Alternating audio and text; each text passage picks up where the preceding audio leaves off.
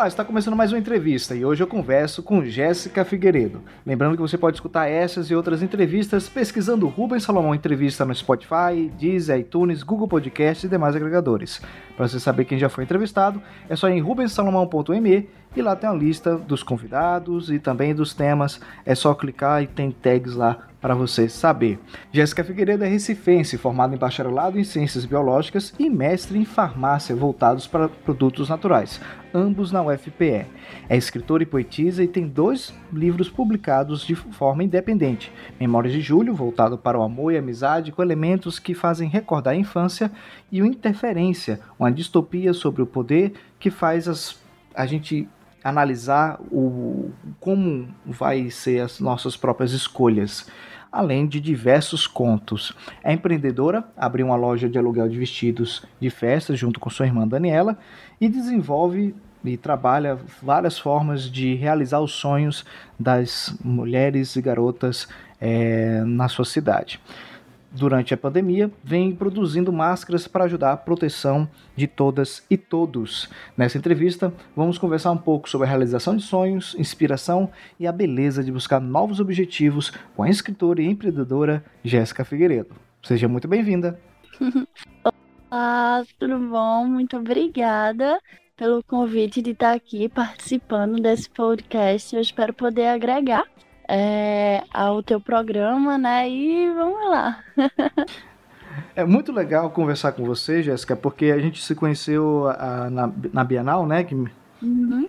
Em Pernambuco. Não, a gente conheceu antes, foi aqui em João Pessoa, né? Que você veio com o teu livro. Ah, é verdade, foi. Não foi uma Bienal, foi uma feira de livros que teve bem escondida. Pronto. Foi o Agosto das Letras, a qual minha tia, de forma muito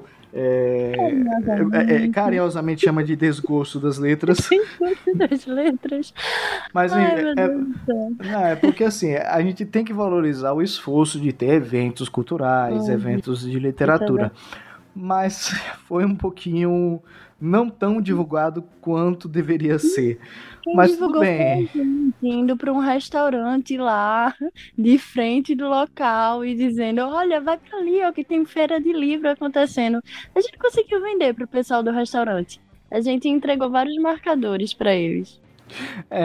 Isso é legal, né? A gente começa a falar um pouco de como eu te conhecer, com essa face empreendedora, né? Você estava lançando o seu livro, buscando justamente ter essa visibilidade, não somente em Recife, né? Mas aqui também em João Pessoa. Uhum. E como é que foi esse desafio de escrever?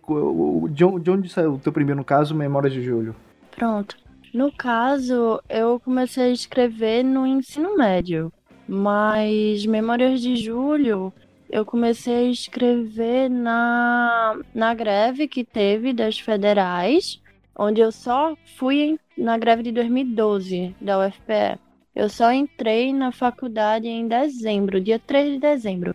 Então eu fiquei muito tempo ansiosa, né? E nesse meio tempo eu tinha medo da transição de sair do colégio e ir para uma faculdade, uma universidade. Eu sempre tive medo de não conseguir fazer novas amizades. Até porque quando eu era bem mais nova, eu passava muito tempo sozinha, não tinha aquela amizade, sabe? Que muitas pessoas têm.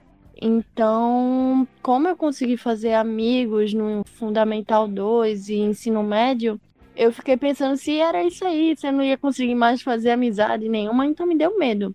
E nisso me veio a ideia de escrever um livro onde eu colocasse realmente de fato a questão da amizade para sempre, sabe? Aquele sentimento ainda de menina que eu tinha, de querer estar sempre com os meus amigos juntos. E foi um processo muito, muito gostoso, sabe, de escrever. Eu não me lembro mais quanto tempo eu demorei escrevendo o livro, mas foi muito legal. Minha família fez parte também da confecção do livro, se eu posso dizer assim, da produção. Meu pai, ele desenhou os desenhos que estão dentro do livro. Então ele desenhou, a gente foi passar para o computador e depois eu coloquei no livro. E minha mãe, ela saiu lendo, fazendo algumas mudanças, questão de gramática, tudinho. Então foi um livro bem caseiro, sabe? Muito, muito gostoso de fazer. Você vê que o apoio familiar é extremamente importante, né? Porque viver de livro também não é uma coisa tão glamourosa. Aqui no Brasil, né? É realmente complicado. São poucos autores que realmente podem bater no peito e dizer, não, eu vivo dos meus livros.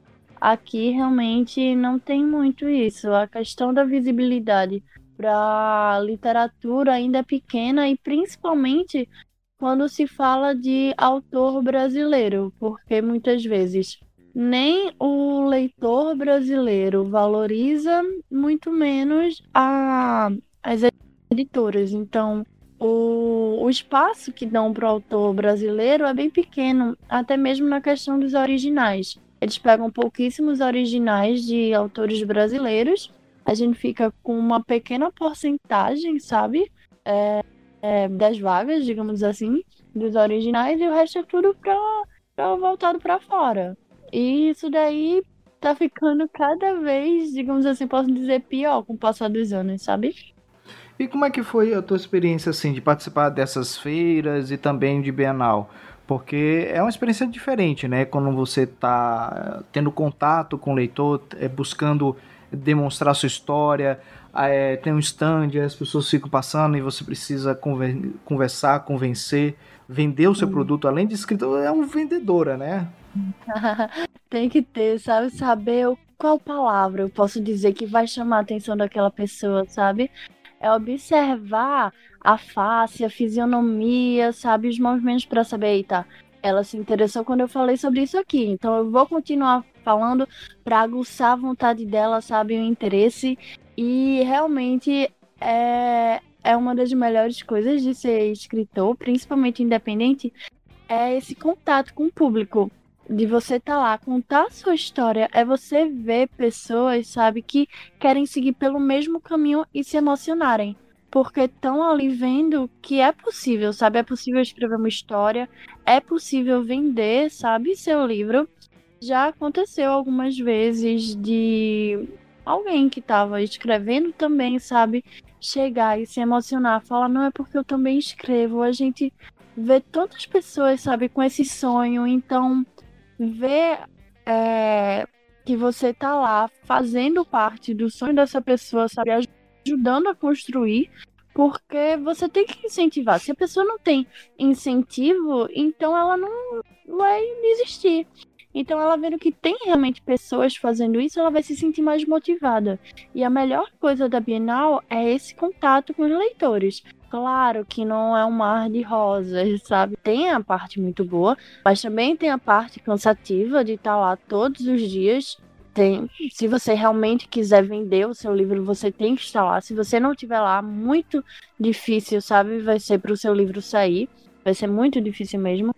Então, você tem que estar lá, e muitas vezes, por você não ser conhecido, as pessoas não param, às vezes nem olham para sua cara, vai desanimando. Não vou dizer que todas as vezes nas feiras, em bienais, eu fiquei animada do início ao fim, não. Você chega animada, às vezes desanima, mas tem que animar. Porque se você não animar para vender seu livro, ele não vai se vender sozinho, sabe? Então, tem essas duas faces.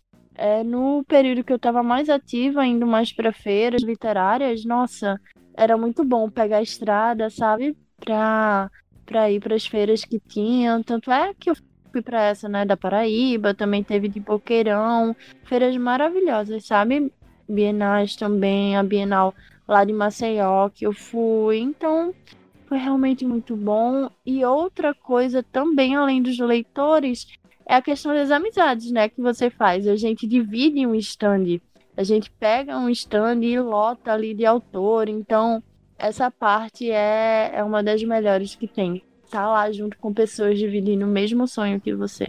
Você acabou tendo um fã-clube do seu livro? Foi. Em Boqueirão, o pessoal fiz até uma peça dele. Infelizmente, eu não consegui chegar a tempo de ver. Mas eles fizeram faz muito tempo isso. Uma professora, ela tinha comprado meu livro um ano antes e colocou como uma espécie de paradidático para os alunos lerem. E eles gostaram tanto que fizeram uma peça para a abertura da Flibo, que é a feira literária de Boqueirão. Então, teve, mas faz um tempo. Foi muito boa essa fase. E depois você escreveu o Interferência, né? Uhum. Como é que foi mudar um pouco o estilo? Porque um é um pouco mais sobre amizade e outro é uma distopia. Então, são estilos diferentes. Como é que foi essa transição? Foi algo de a sua maturidade como pessoa, de novos desafios, interferiu na sua escrita também? Uhum. Pronto, sim. Quando você pega Memórias de Julho, dá pra ver que, querendo ou não, tem mais a parte infantil, é um livro mais leve, sabe, na questão da escrita, nas descrições, até porque eles começam narrando, sabe, no caso Marcos, que narra a história, ele tem 8 anos, então eu tinha que colocar uma complexidade de um garoto de 8 anos e ir desenvolvendo junto com ele enquanto ele vai crescendo, sabe? Então, Memórias de Julho se trata de outras coisas, mas de forma sentimental. Já Interferência, não. Interferência já é um livro mais, como é que eu posso dizer, político e ideológico em relação ao que você aceita, sabe? Da imposição do governo sobre a sua vida. Será que realmente eles têm o direito de fazer o que quiser com você, sabe? Quem é que merece mais que o outro? Será que realmente pessoas merecem mais que outras, questão de igualdade? Então, tem muito isso. E Interferência dá para se notar realmente que tem mais partes, digamos assim, descritivas, ao invés de ser somente falas, sabe? Tem mais descrição no livro, até porque eu estava criando um universo novo, então eu tinha que explorar mais, sabe? Eles ficam numa parte, numa caverna, porque tem uma parte da história que é fundamental, que eles ficam numa floresta. Então, essas partes foram realmente mais descritivas, como era a sensação, também a questão dos animais e outras coisas também que eu fui adicionando, fui criando para poder compor a história. Como você vê a questão de ser escritora e como isso foi mudando com o tempo, né? Você... começou justamente bem na virada do ensino médio para a graduação. E hoje você já é mestre, já está numa pós-graduação, já concluiu uma pós-graduação. Uhum. Como você vê a sua maturidade, tanto na escrita como pessoa também nesse período? Nossa, que profundo! No caso, eu olho muito na questão de quando eu tava começando de uma forma sonhadora, sabe? Era muito, não, eu vou fazer isso, eu vou fazer acontecer, sabe? Aquela empolgação de principiante. E depois você vai vendo realmente como são as coisas, sabe? Tem formas de realmente se chegar lá, tem formas. Mas você realmente tem que colocar muito... no esforço, empenho, tudo que você tem, sabe? Eu, hoje em dia, vejo de forma mais realista, com um pé no chão, sobre a questão dos livros. Continua sendo um sonho, continua sendo algo muito bonito, que eu amo, sabe? Poder contar histórias. Hoje em dia, eu escrevo mais poesia, ao invés de romance, sabe? Eu tô mais pro lado da poesia, realmente de colocar pra fora o que eu tô sentindo no momento. A poesia meio que me salvou no momento em que eu tava um pouco pra baixo, sabe? E poder colocar realmente pra fora tudo que você tá sentindo de uma maneira tão bonita é muito bom.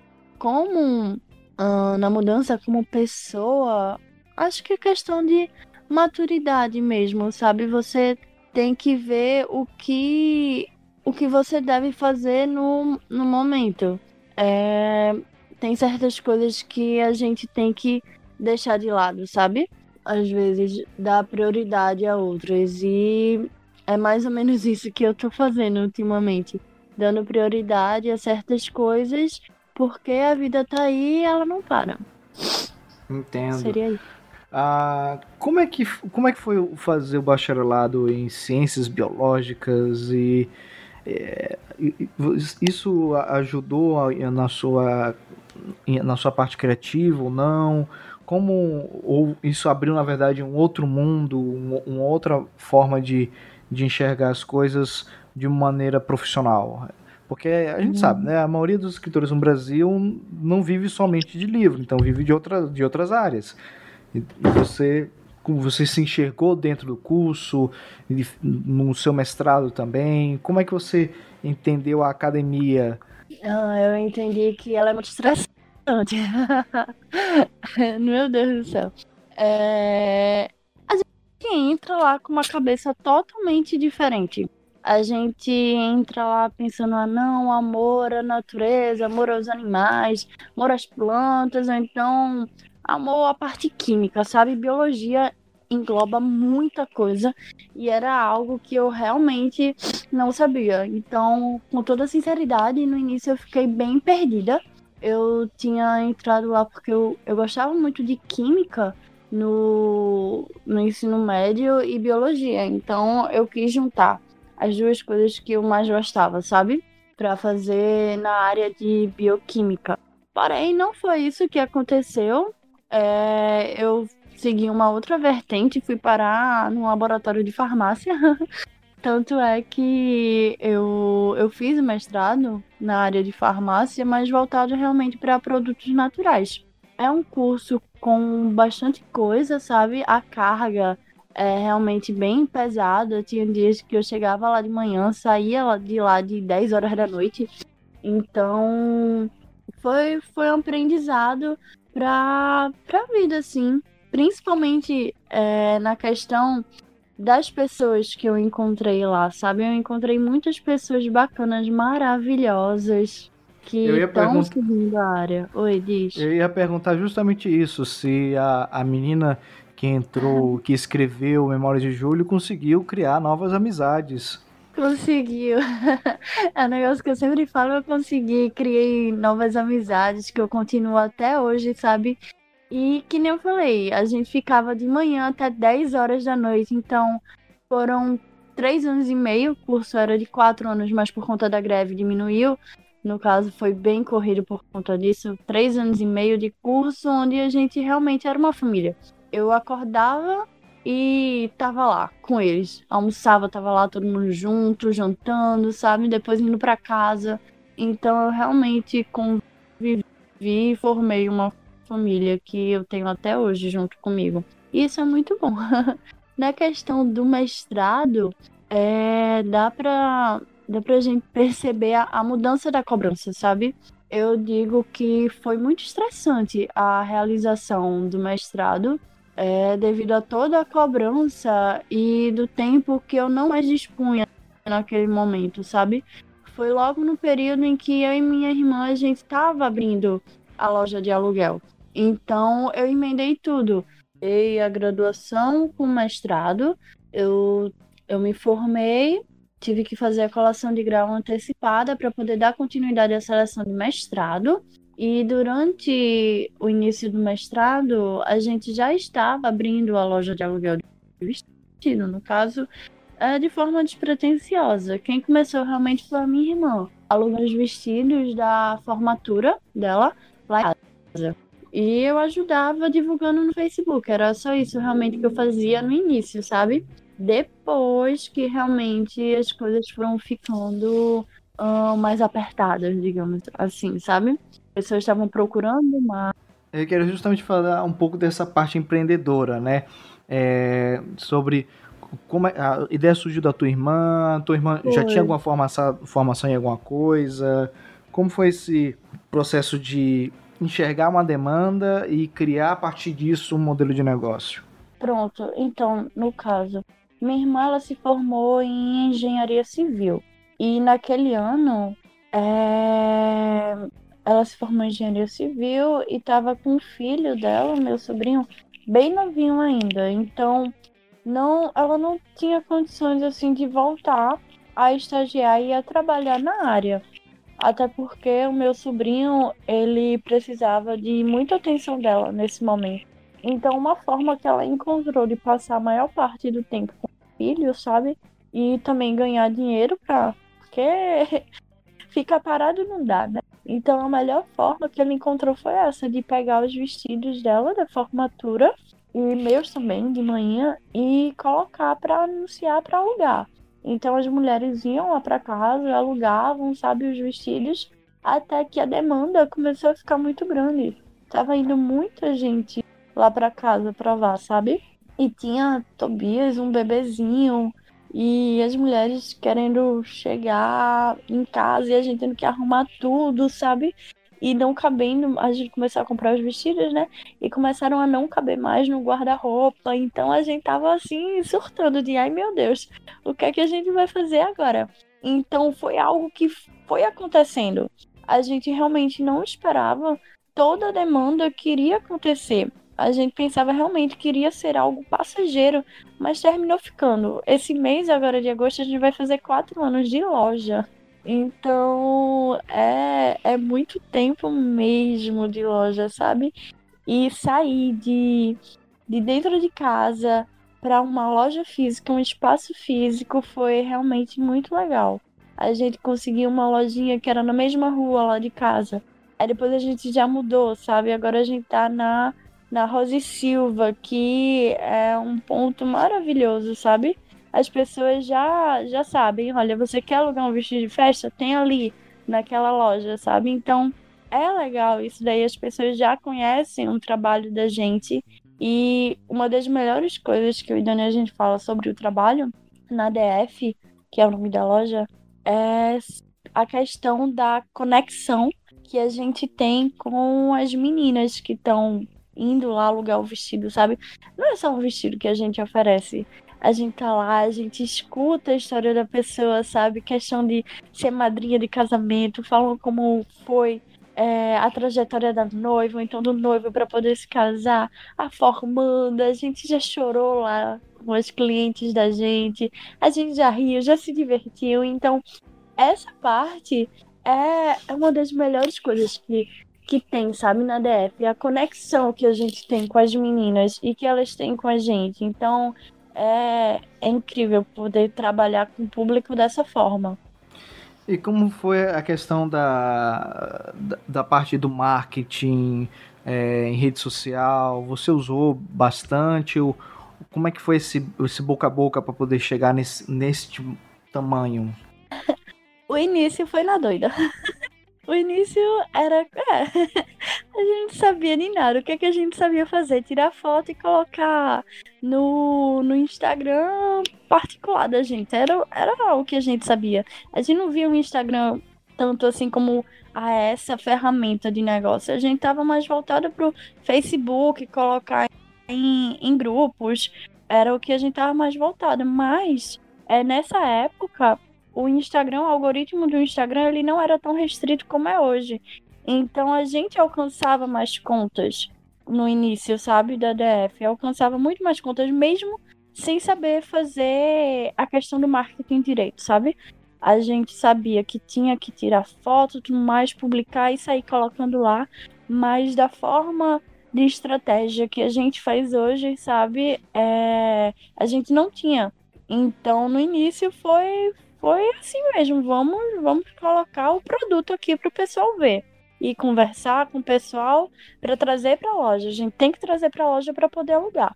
Então foi dessa forma, mas com o passar dos anos a gente viu a necessidade de estudar. Então quem cuida mais dessa parte de marketing, no caso eu posso dizer que realmente quem é que cuida é a Daniela.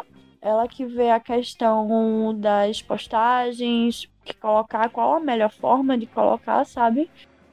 De vez em quando eu tenho, assim, aquelas ideias. Mas quem vê realmente é ela. A gente já fez cursos também sobre marketing digital. Dani já fez mais cursos de marketing digital. Eu já fiz alguns também. E a gente precisa realmente. Não dá mais para ficar na questão de é uma loja temporária, não. É o trabalho da gente, então a gente tem que focar, a gente tem que investir. Então, por isso que a gente realiza cursos, sabe? Para realmente poder oferecer o melhor. Não só a questão dos serviços dos vestidos, mas também na questão do serviço do Instagram, para poder conversar melhor, sabe? Poder oferecer o melhor para os clientes da gente. Como você se descobriu assim, empreendedora? Caramba, como eu me descobri? Eu realmente não sei ao certo como pode ser isso, mas como foi isso? Mas eu acho que em determinado momento, acho que eu devo ter virado pra Dani, ela deve ter virado pra mim, a gente conectou assim e fez, é isso. A gente tem como fazer isso daqui e seguir em frente, sabe? Não só uma ou outra separada, não, as duas juntas. Eu sempre penso isso, nós duas juntas que fazemos esse barco continuar seguindo, sabe? Eu realmente não sei o que dizer sobre como, quando foi isso, sabe? Simplesmente aconteceu. E a gente continua tendo novas ideias e driblando os obstáculos que estão aparecendo no caminho, porque não é fácil, não. Eu falo isso é uma questão de você ter uma formação já, uma graduação em uma área, você é mestre em outra área, que não tem diretamente nenhum tipo de vínculo com o seu negócio. Não. E como foi, não é que desistir, mas priorizar o negócio, o teu chamado empreendedor junto com tua irmã, do que aquele plano inicial do começo de fazer amigos e estudar algo voltado à química e biologia e tentar mudar o mundo? Eita, pinta cérebro. Eu acho que eu meio que me perdi na tua pergunta. Eu repasso. E o cérebro na cabeça. Ok, isso é muito bom, que meus ouvintes vão ter a imagem do Piquinho Cérebro falando, mas assim, eu trouxe justamente essa questão da infância, né? Tipo assim, como foi? Você hoje é diferente daquela pessoa que você idealizou no começo, né? Eu vou trabalhar com química, vou fazer que nem um pequeno cérebro, produtos químicos que vão explodir, eu vou dominar o mundo. Em vez disso, você foi caminhando para a farmácia, também foi trabalhando na área de literatura, mas está se firmando no empreendedorismo na área de moda. E então, assim, qual foi o momento que você viu assim, acho que eu não vou fazer um doutorado? Nossa, foi dentro do mestrado. Que nem eu falei pra você, a questão das cobranças eram enormes. E já no final do mestrado eu estava me sentindo totalmente desgastada. Totalmente desgastada emocionalmente, sabe? Eu vi que não era aquilo. Só de pensar em ter que fazer um doutorado, eu já ficava com uma ansiedade, sabe? Eu não estava me sentindo bem. Estava me adoecendo, e isso daí é algo que acontece muito na pós-graduação, em questão de mestrado e doutorado. Tem gente que realmente emenda mestrado, doutorado, porque é isso que colocam na cabeça da gente. Assim que a gente chega lá, eles falam, olha, vocês têm que fazer mestrado e doutorado se vocês quiserem ser alguém. É mais ou menos isso. Então, desde que eu pisei lá, na minha cabeça era, eu tenho que fazer um mestrado e doutorado. Por isso que eu emendei o mestrado com a graduação, entendeu? Eu fiz a graduação e antes de terminar, eu já estava no mestrado. Então, isso daí foi realmente algo que não me fez bem. Eu vi que não estava me fazendo bem e foi uma forma de ajudar a minha pessoa, realmente, de me abraçar e dizer, olha, você não precisa ir para o doutorado só porque colocaram na sua cabeça que você precisa. A vida tem outras opções. O seu ciclo terminou aqui. Tá abrindo, sabe, um outro ciclo. Tudo bem que eu nunca me vi na área de moda, eu nunca fui ligada em moda, nunca.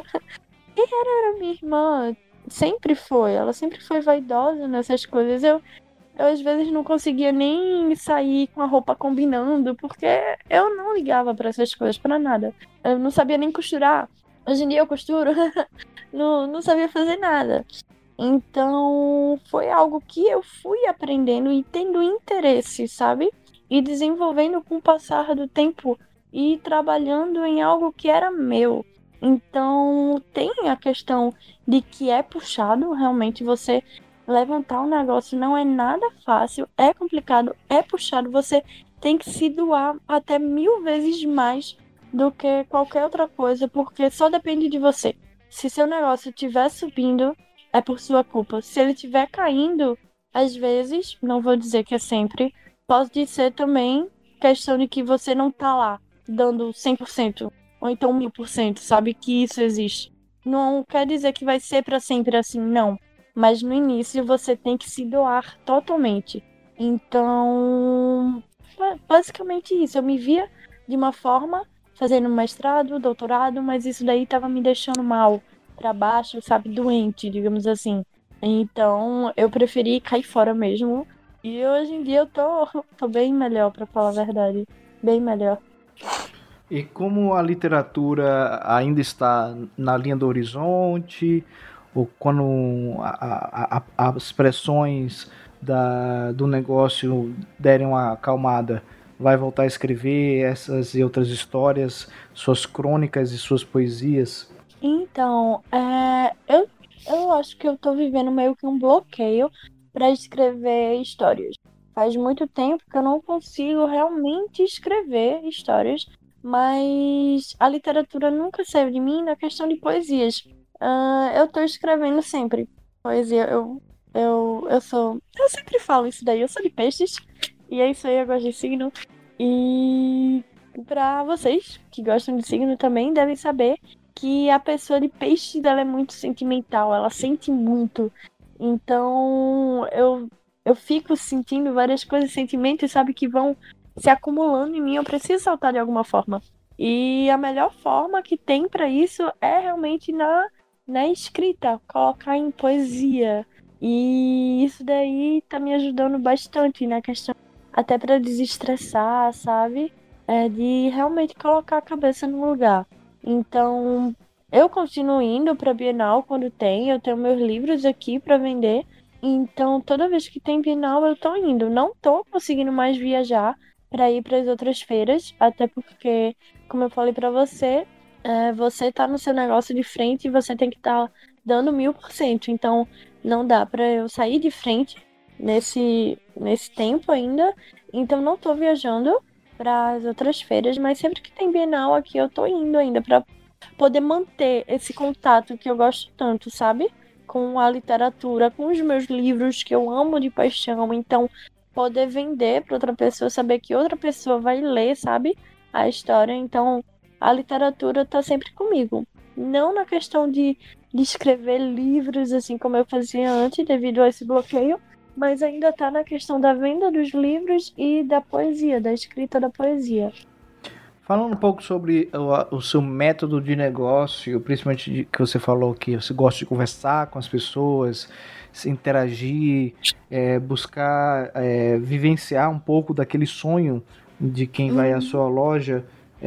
Dali você já se pegou pensando, imaginando as cenas, as histórias, ou isso fica mais voltado àquele momento? Olha, a gente começa o atendimento igual com todo mundo. Quem é que vai ir levando esse atendimento é a cliente também, sabe? Depende do ânimo que ela tá naquele momento, mas a gente chega, vai fazendo pergunta, vai perguntando da vida, se é uma formatura, se é um noivado, sabe? Então, a gente vai fazendo perguntas e nisso ela vai falando e a gente continua fazendo pergunta até que, de repente, tá todo mundo conversando, o clima fica agradável, sabe? Não que não seja antes, mas o clima fica relaxado de festa. Mais leve. Mais leve, sabe? Você não tá indo com aquela cabeça de ai meu Deus, eu tô indo numa loja pegar um vestido por conta disso estou nervosa. Não, é, eu tô indo escolher um vestido e elas vão me ajudar. A gente tá ali para ajudar as meninas. A gente quer que elas fiquem bem. Então, a gente tá sempre falando sobre a questão da autoestima no Instagram da gente. A gente tá sempre falando para as meninas como elas são bonitas e que a gente vai entregar para elas o melhor vestido pro corpo delas, porque cada pessoa tem um tipo físico diferente, então a gente tá ali para poder entregar a elas, sabe, o que vai valorizar mais elas, sabe? Elas, muitas vezes elas vão numa cobrança de seguir regras, de seguir aquilo que os parentes estão dizendo, sabe? Muitas vezes de usar algo que elas não gostam. E a gente vai tentando, sabe, encaixar o gosto dela com algo que valorize ela. Porque é o dia, se for uma formanda, é o dia da formanda. Ela tem que estar bem, estar se sentindo linda, maravilhosa, especial. Porque é isso que todos nós somos. É o dia da gente, sabe? Quem está se formando. É o dia do formando e a pessoa não deve se sentir para baixo porque pegou uma roupa que só pegou porque o parente quis, sabe? Ou então pegou porque, não, se encaixa melhor daquela outra forma, não. A gente tem modelos variados, tons variados, tamanhos variados, justamente porque a gente quer que a pessoa saia lá para um sonho dela, sabe? Ela tem que se sentir bem, tem que se sentir amada, feliz. Como você enxerga essa questão da beleza, da valorização do próprio corpo, das suas próprias origens? Como foi você também se aceitando, as suas próprias experiências em tratar um pouco a sua aparência, mas não de uma forma que fosse falsa, mas que na verdade refletisse quem é você por dentro. Como é que foi enxergar você por dentro e deixar você apresentar para fora como você realmente é? Bom, na questão de mudança, a mudança mais drástica que eu fiz na minha vida foi em relação ao meu cabelo, que nem deveria ser mudança, né, drástica, porque é o meu cabelo, eu nasci com ele. Mas por muito tempo eu alisei meu cabelo desde que eu... antes dos 11 anos eu já usava não alisante, mas relaxante. Eu relaxava o cabelo, sabe? E isso daí foi durante anos e anos, porque eu queria usar meu cabelo solto. Eu sempre fiquei pensando, eu quero usar meu cabelo solto, mas eu não posso. Eu tava sempre de trança e toda vez quando eu soltava o meu cabelo ficava gigante, sabe? Parecia uma nuvem e aquilo dali eu não achava legal, não achava bonito, meu cabelo não ficava comportado, ele não ficava pra baixo. E isso daí, eu fui internalizando que meu cabelo não prestava, que eu tinha que ter ele liso. Então, toda vez quando eu ia alisar meu cabelo, eu sentia um alívio tão grande quando terminava. Aquele processo doloroso, horrível, porque queimava meu couro cabeludo, ardia, nossa, como ardia. Eu perdia o dia inteiro da minha vida sentada numa cadeira de salão pra pessoa ferir minha cabeça, sabe? E hoje em dia eu fico pensando que isso era uma espécie de masoquismo que eu fazia e totalmente. Eu ia lá, dava dinheiro e dizia, machuque minha cabeça, vá, fira aí, deixe ardendo o meu couro cabeludo, sabe? E eu me sentia aliviada, não feliz. Se fosse algo realmente que me fizesse bem, eu sairia de lá feliz, mas não, eu sentia alívio. Eu sentia alívio porque finalmente meu cabelo estava estirado, sabe? Finalmente eu ia poder estar com ele ajeitado. Mas não era isso que acontecia. O cabelo ficava seco, sabe? Eu pegava ele às vezes e apertava assim e parecia um som de palha, de tão seco que era o meu cabelo. E quebrava muito, caía muito, Eu me lembro de várias vezes onde a chapinha não estava funcionando e eu tendo que sair e eu comecei a ficar estressada, sabe? Pensando, pô, cara, eu não consigo nem arrumar meu cabelo, não dá pra sair assim. Então, muitas vezes eu prendia. Eu nunca fui uma pessoa vaidosa, isso daí não tá não tá em mim ser tão vaidosa assim. Hoje em dia eu posso passar uma base só pra tirar a olheira e passar coisas leves, mas nunca foi de mim sair totalmente arrumada. E isso daí refletia também no meu cabelo. Não tava conseguindo cuidar, ele tava liso, mas não conseguia cuidar, não ficava do jeito que eu queria, então eu prendia ele. E teve uma época, já tava começando a algumas pessoas fazerem transição capilar. Uma amiga minha até fez a transição e eu achei bonito o cabelo dela, mas não internalizei em mim. Eu ficava, meu cabelo assim, não fica legal em mim, sabe? Meu cabelo, meu próprio cabelo, e eu falando que não ficava legal em mim. Então, eu tava um dia no Facebook e eu tinha acabado de dar escova progressiva no meu cabelo pra formatura de Dani e tinha queimado tanto meu couro cabeludo que tava despelando, tava descascando tudo. Aí eu olhei no Facebook a foto de uma mulher com cabelo cacheado bem bonito e eu fiquei, caramba, doido. Eu não quero mais ficar ferindo minha cabeça por conta disso. Se o cabelo dela tá assim, tá bonito, por que o meu não pode ficar? Então, no mesmo dia eu peguei, procurei fotos de quando eu era criança pra ver meu cabelo, que eu queria saber como era. Mas a maioria das fotos eu tava com o meu cabelo preso. Então, eu não tinha como saber como era. Mas mesmo assim, eu coloquei na cabeça. A partir de hoje, eu não vou dar mais quinca. E eu tive que internalizar e bater o pé e dizer, não, é isso mesmo, eu vou dar um ultimato. Não vou fazer mais química. Porque era complicado. Toda vez que eu falava, o pessoal falando, e tu vai conseguir? Sério que tu vai fazer isso? Caramba, boa sorte, sabe? Eram... Não era nada encorajador, mas você tinha que bater o pé e dizer, não, eu quero. E hoje em dia, eu posso dizer que foi a melhor coisa que eu fiz. Hoje em dia, eu amo o que eu olho no espelho. Uau, que frase, uma frase muito forte, né? É, eu amo agora o que eu tô enxergando. Antigamente, não. Antigamente, tá, ok. Meu cabelo que é seco, ressecado, eu tô aqui no... Não tô me sentindo bem, sabe? Mas vamos lá. Eu não tô do jeito que eu queria. Sempre.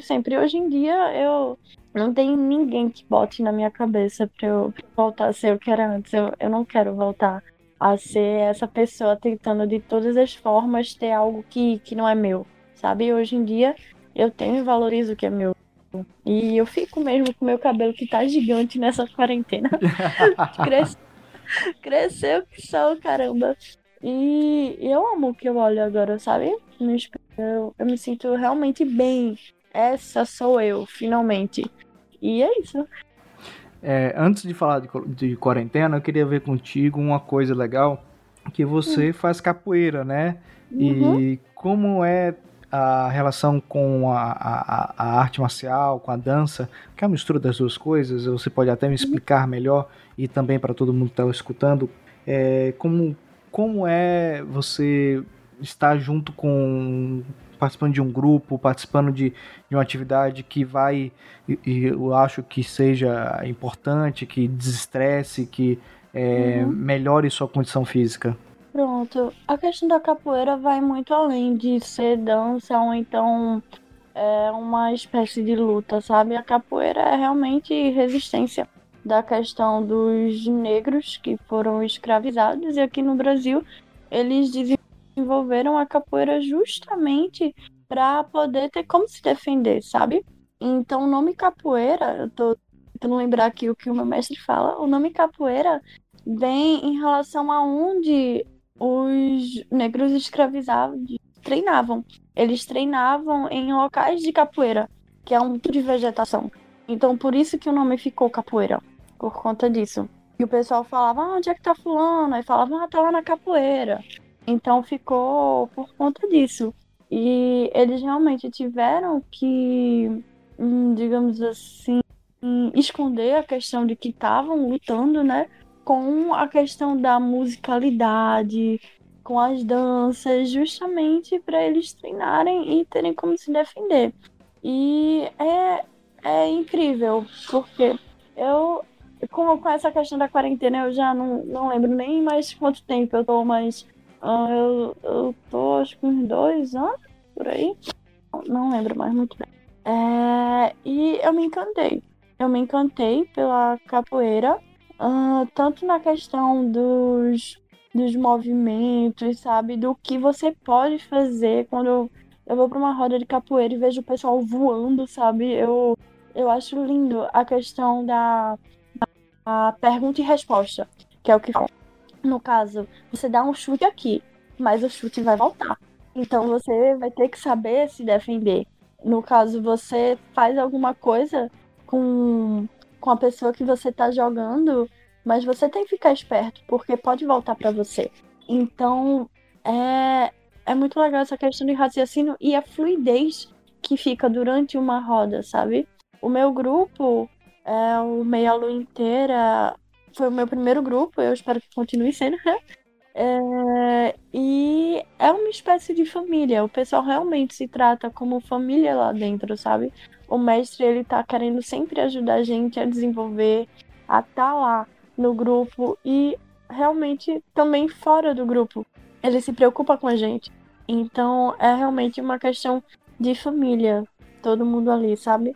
A questão da musicalidade também é linda. As músicas são maravilhosas, sabe? Contam realmente a história do que se passou, da luta, da dor, sabe? E da beleza também de estar vivo muitas vezes, sabe? Então, é uma mistura de tudo, tanto do som do berimbau, do atabaque, de tudo, das vozes cantando, o coro. Então, você chega numa roda de capoeira, chega a estar quente. Você sente, porque é uma energia tão boa saindo que você realmente sente ali. Não tem como você ver uma roda de capoeira e não se encantar com aquilo.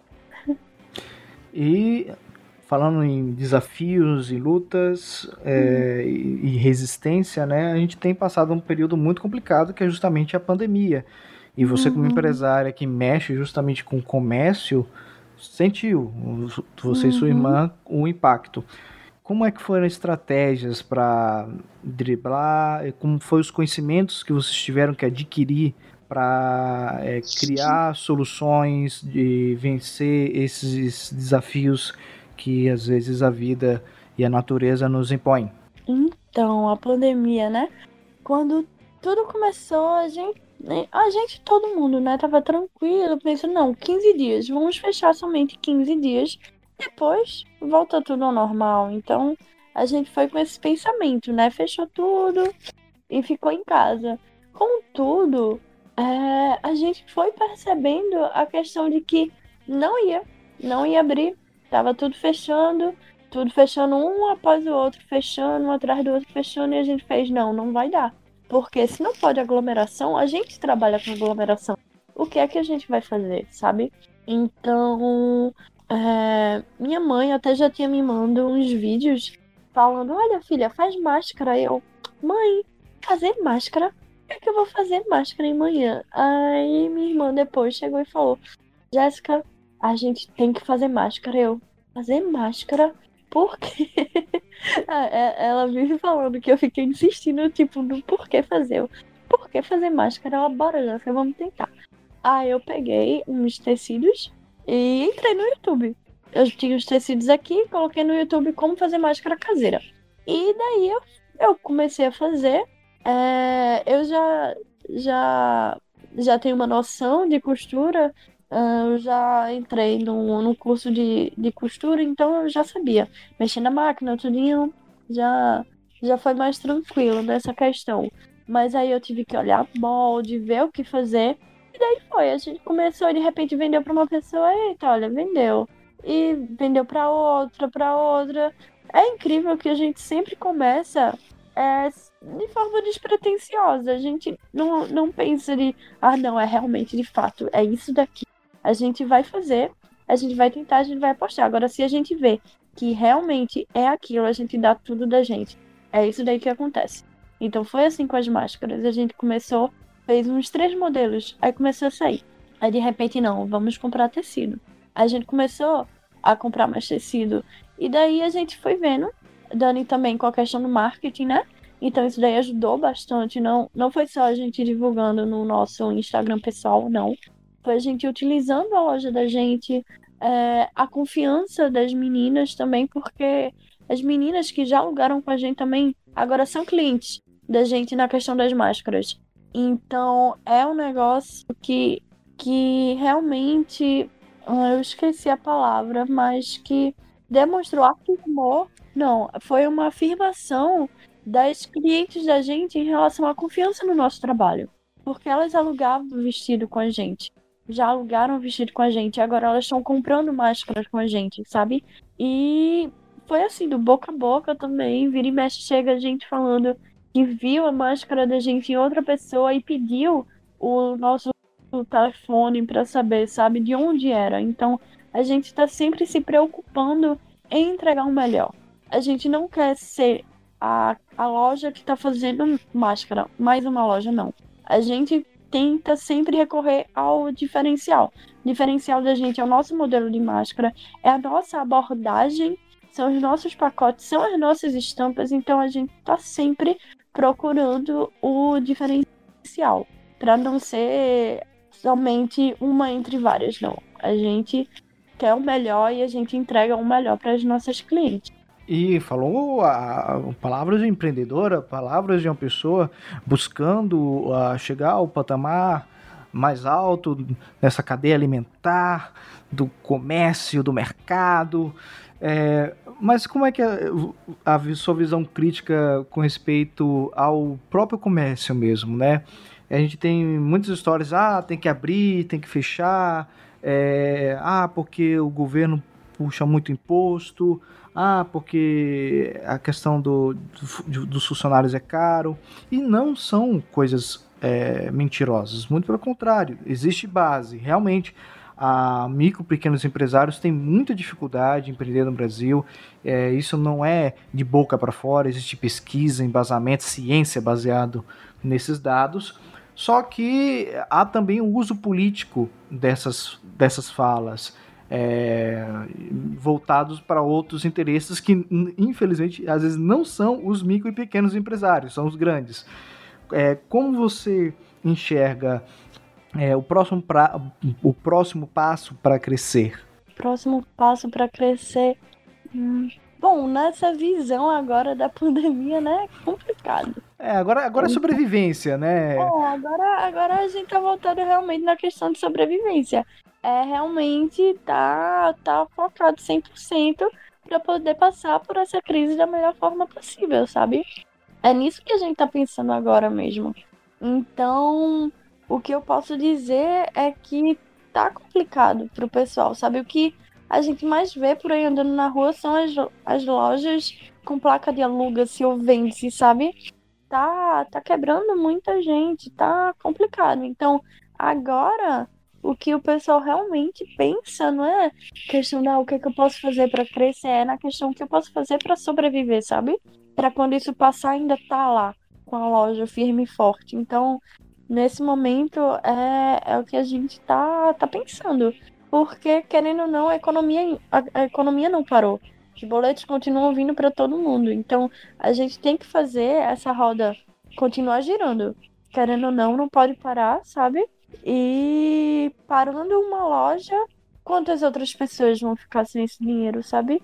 Isso daí até entrar num colapso. Então, é todo mundo agora sobrevivendo. É sobrevivência de todo mundo. É assim que eu vejo. Todo mundo que é empreendedor e tá nesse momento agora, sabe?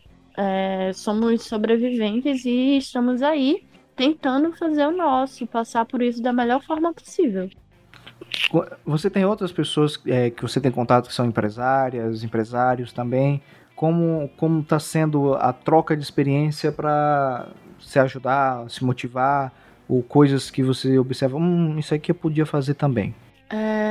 Eu tenho amigos que estão com loja, sabe, até de roupa também, vendendo camisa, questão de alimentação, de doce, sabe? A questão do Instagram realmente ajuda bastante. Questão de comida, alimentação, vocês estão no iFood. Então, a tecnologia tá ajudando muito, muito, muito mesmo quem é que precisa sobreviver nesse momento agora, sabe? Muitas vezes é sair de uma loja física e ficar em casa, sabe? Fazer essa concessão para se desenvolver, sobreviver durante esse período, sabe? Então, é perguntando, não, o que foi que tu fez pra isso daí? Então, a gente vai dando dicas, sabe? Depende do negócio da pessoa. Então, depende. Essa pergunta é mais assim, depende. A gente vai conversando pra saber realmente como é que tá. Porque o segmento de um não é o segmento do outro. Então, não tem como você aplicar no seu negócio de fato. Tem como você saber o que a pessoa fez para driblar determinadas coisas e apoiar, né? Compartilhar no Instagram o projeto ou então o trabalho do seu amigo, sabe? Isso é sempre válido. De vez em quando eu tô no meu perfil pessoal também, compartilhando projetos, trabalhos dos meus amigos, porque a tecnologia, o Instagram, ele realmente tá dando visibilidade bem maior do que antes. Então, é isso. Como você observa também a questão das lives, as parcerias com influenciadores, o mundo digital, como você falou, tem auxiliado. Você percebe que mesmo acabando a pandemia ou reduzindo um pouco esses efeitos, é um investimento que qualquer tipo de negócio vai precisar aplicar, vai precisar entender, compreender e investir? Eu não vou dizer qualquer tipo, porque eu não sei, não vou dizer, generalizar assim, mas a grande maioria tem sim. Hoje em dia não é um não, você não deve, é sim. Você deve investir em tecnologia, você deve investir em Instagram, porque a vitrine agora é o celular do cliente, sabe? O celular do cliente se tornou a vitrine. Então, se você não tiver no Instagram, se você não tiver em alguma plataforma online, sabe? Você não existe. Se nem no Google você tiver, então fica complicado de você realmente querer competir com tantas pessoas que estão em plataformas, que estão em aplicativos, que é onde a massa da população tá procurando. Então, eu creio que muitas coisas que foram desenvolvidas durante essa pandemia vão ficar. Uma das coisas é a questão de enviar link de pagamento pelo WhatsApp para o pessoal, sabe? Isso daí é algo que está ajudando bastante. Ajudou muitas lojas na questão de venda. No caso, quando estava no lockdown e o pessoal não podia sair de casa. Como é que vai passar a maquineta? Você vai realmente querer passar a maquineta? O cartão na maquineta, sabe? E se você se contaminar? Então, colocaram para pagar por link de celular. Você paga dentro de casa mesmo e só recebe, sabe? O mínimo contato possível. Isso daí agilizou a questão de venda, sabe? Aumentou a questão de venda. Então, isso é uma das coisas que veio para ficar, que vai facilitar a vida, sabe? Eu penso assim. Jéssica, eu vou fazer um pequeno desafio para você. É bem simples, bem simples. De vários gêneros literários que você conhece, dentro até mesmo da própria poesia, o que você acha que vai ser... Só chuta, assim, não precisa ser certeiro, porque ninguém vai saber com toda certeza, mas o futuro, pelo menos nesse médio e longo prazo. Que tipo de gênero literário mais combina com essas incertezas e esse futuro bem complexo? Olha, eu acho que... Meu Deus do céu. Me passa pela cabeça, tipo, livros de teorias da conspiração, distopias. Não, são respostas válidas. São respostas válidas. A gente pode viver um mundo do Mad Max daqui a pouco. Isso não é. Não é desconsiderável. É que tá longe, sabe? Algo que tá muito perto. Então, eu creio que as pessoas vão começar a explorar isso daí que a gente tá vivendo, sabe? Todas essas incertezas e... Por que não, sabe?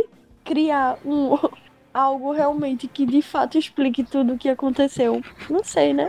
Deixar pro pessoal aí, mas acho que vão fazer livros de teorias da conspiração sobre o que está acontecendo, fazer umas distopias baseadas no que a gente está passando agora nesse momento, certeza. Você acha que o roteirista de 2020 exagerou na dose?